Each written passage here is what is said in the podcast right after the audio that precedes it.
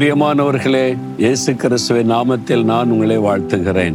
ஒரு புதிய மாதத்தின் முதல் நாளுக்குள்ளே வந்திருக்கிறோம்ல ரொம்ப சந்தோஷம்தானே? கடந்த நாட்கள் எல்லாம் அவருடைய கிருபை பாதுகாத்து அற்புதமாய் நடத்தினது. ஒரு புதிய மாதத்தை ஆண்டவர் காண செய்திருக்கிறார் முதல் நாளுக்குள்ளே வந்திருக்கிறோம். ஆண்டவர் என்ன வார்த்தை வைத்திருக்கிறார் என்று அவளோடு காத்திருக்கிறோம்ல. முதலாவது இந்த இடத்தை பாருங்க எப்படி இருக்கு இந்த இடம்? அதாவது ஒரு வார்த்தை சொல்லுவோம் இந்தியாவில் கன்னியாகுமரி முதல் காஷ்மீர் வரைக்கும். அப்படின்னா இந்தியாவுடைய தென் பகுதி சவுத் எண்டு வந்து கன்னியாகுமரி. அந்த இடத்துல இருந்து கொண்டு உங்களோடு பேசுகிறேன். காஷ்மீர் என்பது இமயமலை அது வடக்கு எல்லை. இந்த கன்னியாகுமரியில் ஒரு விசேஷம் என்ன தெரியுமா? உலகத்திலேயே இப்படி ஒரு இடத்தை நீங்கள் பார்த்துருக்கவே முடியாது. அது எப்படி என்ன இடம் அப்படின்னு நினைக்கிறீங்களா? மூன்று கடல்கள் சங்கமிக்கிற ஒரு இடம் இந்த இடம். இந்த கன்னியாகுமரி இந்த இந்தியாவின் சவுத்து பகுதியில் தான் இந்து மகா சமுத்திரம் வங்காள விரிகுடா அரபிக்கடல் மூன்று கடலை சங்கமிக்கிற ஒரு இடம். சில சமயம் பகல் நேரத்தில் நீங்கள் வந்து உயரமான இடத்துலேருந்து பார்த்தீங்கன்னா மூன்று பகுதி கடல்களும் மூன்று கலரில் தெரியும். ஒரு கண்கொள்ளாத காட்சியாக இருக்கும். ஆண்டவுடைய சிருஷ்டிப்பு எவ்வளோ ஆச்சரியமானது பார்த்தீங்களா? இந்த கடலுக்கு கூட ஒரு எல்லையை குறித்து இதுக்கு மேலே வராதுன்னு சொல்லி எல்லை குறித்து வைத்திருக்கிற தேவன் அவர். இந்த இடத்திலிருந்து உங்களோட பேசுவது எனக்கு அதிக சந்தோஷம். சரி ஆண்டவர் இந்த மாதத்திற்கு என்ன வாக்கு வைத்திருக்கிறார் என்று நினைக்கிறீங்களா? நீங்கள் தினந்தோறும் ஆண்டவரிடத்துல ஜெபம் பண்ணி ஆசிர்வாதத்தை பெற்றுக்கொள்ள. நூற்றி இருபத்தோராம் சங்கீதம் ரெண்டாவது வசனம். கத்தரிடத்திலிருந்து எனக்கு ஒத்தாசை வரும். வானத்தையும் பூமியையும் உண்டாக்கின கத்தரிடத்திலிருந்து எனக்கு ஒத்தாசை வரும். எனக்கு அன்பானவர்களே வானத்தையும் பூமியை உண்டாக்கினவர் தான் கடவுள் என்கிறவர். அவர் முழு உலகத்தையும் சிருஷ்டித்த தேவன். அவரிடத்திலிருந்து ஒத்தாசை வரும். ஏதோ ஒரு காரியத்தில் உங்களுக்கு உதவி தேவை. உங்களுடைய வேலை காரியம் பிள்ளைகளுடைய படிப்பின் காரியம் உங்களுடைய தொழில் காரியம் உங்களுடைய ஊழிய காரியம். ஏதோ ஒரு காரியத்தில் உதவிக்காக மனிதர்களை தேடி போய் ஏமாற்றப்பட்டு என்ன செய்வதுன்னு கலங்கி நிற்கிறீங்க. அவங்களுக்கு நமக்கு உதவி செய்யணும் விருப்பம்தான். ஆனால் சூழ்நிலை அவங்களால முடியலைல்ல. அதனால வருத்தத்தை தெரியப்படுத்துவாங்க. ஆனால் உங்களுக்கு ஒத்தாசை. அந்த உதவி கத்தரிடத்தில் இருந்து வரும். நீங்க அவர்கிட்ட போனா இது என்னால செய்ய முடியாது தம்பி. இது பெரிய உதவியா இருக்குது. இது எப்படி என்னால் செய்ய முடியும்? அப்படி சொல்லவே மாட்டார். அவரால் முடியாத காரியம் ஒன்றுமில்லை. அவர் நமக்கு உதவியை அனுப்புகிற விதம் ரொம்ப ஆச்சரியமாக இருக்கும் வேற புஸ்தகத்துல பாருங்க. ஆண்டவர் எலியாவை போஷிக்க காகத்தை அனுப்பி அவரை போஷித்தாராம். வனாந்தரத்தில் யாருமில்லாத இடத்துல ஆண்டவர் அவருக்கு உதவி செய்ததை வேதத்தில் பார்க்கிறோம்.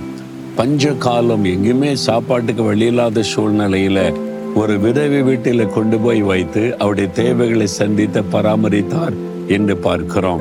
வனாந்தரத்தில் யாருமில்லாத இடத்துல மன சோர்ந்து போய் படுத்திருந்த சமயம் தேவ தூதனை கொண்டு போஷித்தார் என்பதையும் வயத்தில் நம்ம பார்க்கிறோம்.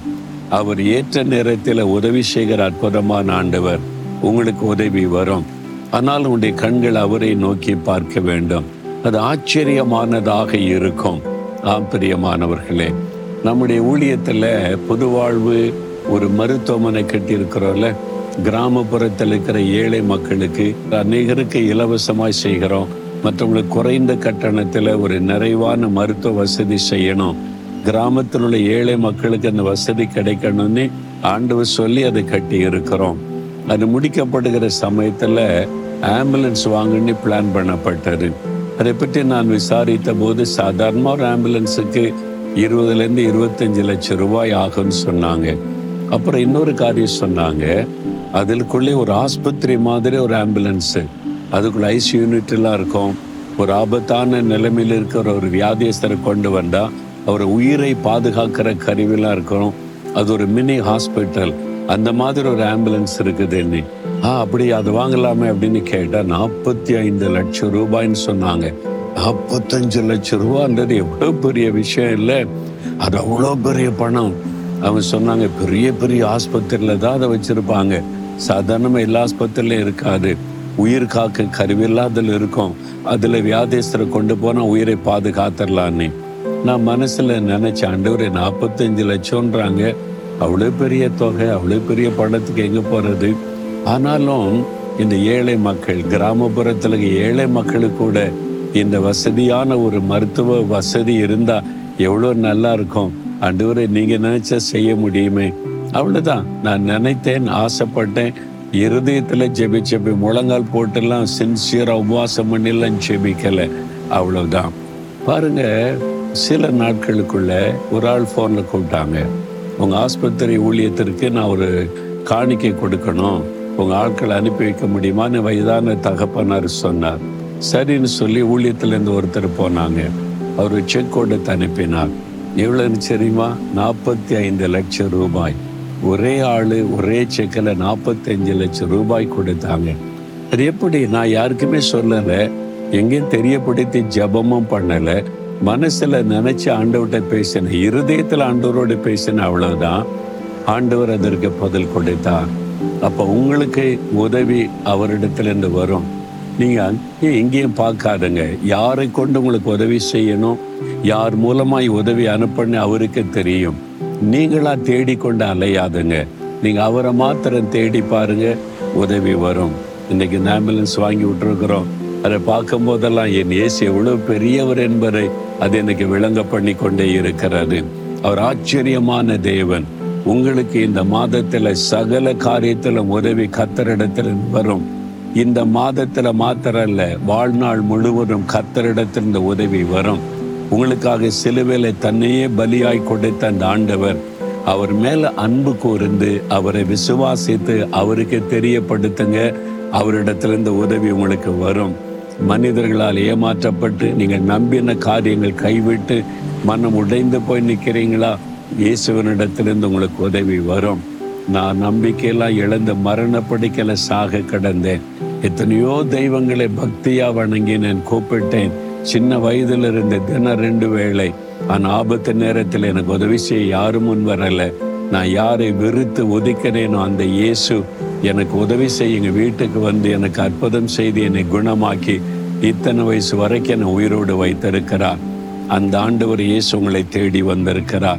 அவரை நோக்கி கூப்பிடுங்க. இயேசுவே உம்மிடத்திலிருந்து எனக்கு உதவி வரும்னு சொல்லுங்க தைரியமா. அற்புதம் நடக்கும். இப்போ ஜெபிக்கிறீங்களா? இருதயத்தில் கை வைத்து உங்களுக்கு என்ன உதவி வேணும்? பண உதவி ஆள் உதவி அல்லது உங்களுக்கு ஊழியத்தில் உதவி என்ன உதவி வேணும்? என்ன தேவை இருக்கிறது? தேவனுக்கு தெரியப்படுத்துங்க. ஆண்டவரே நீர் எனக்கு உதவி செய்கிற தேவன் ஒத்தாசை அனுப்புகிற தேவன் உம்மை நோக்கி நான் பார்க்கிறேன்.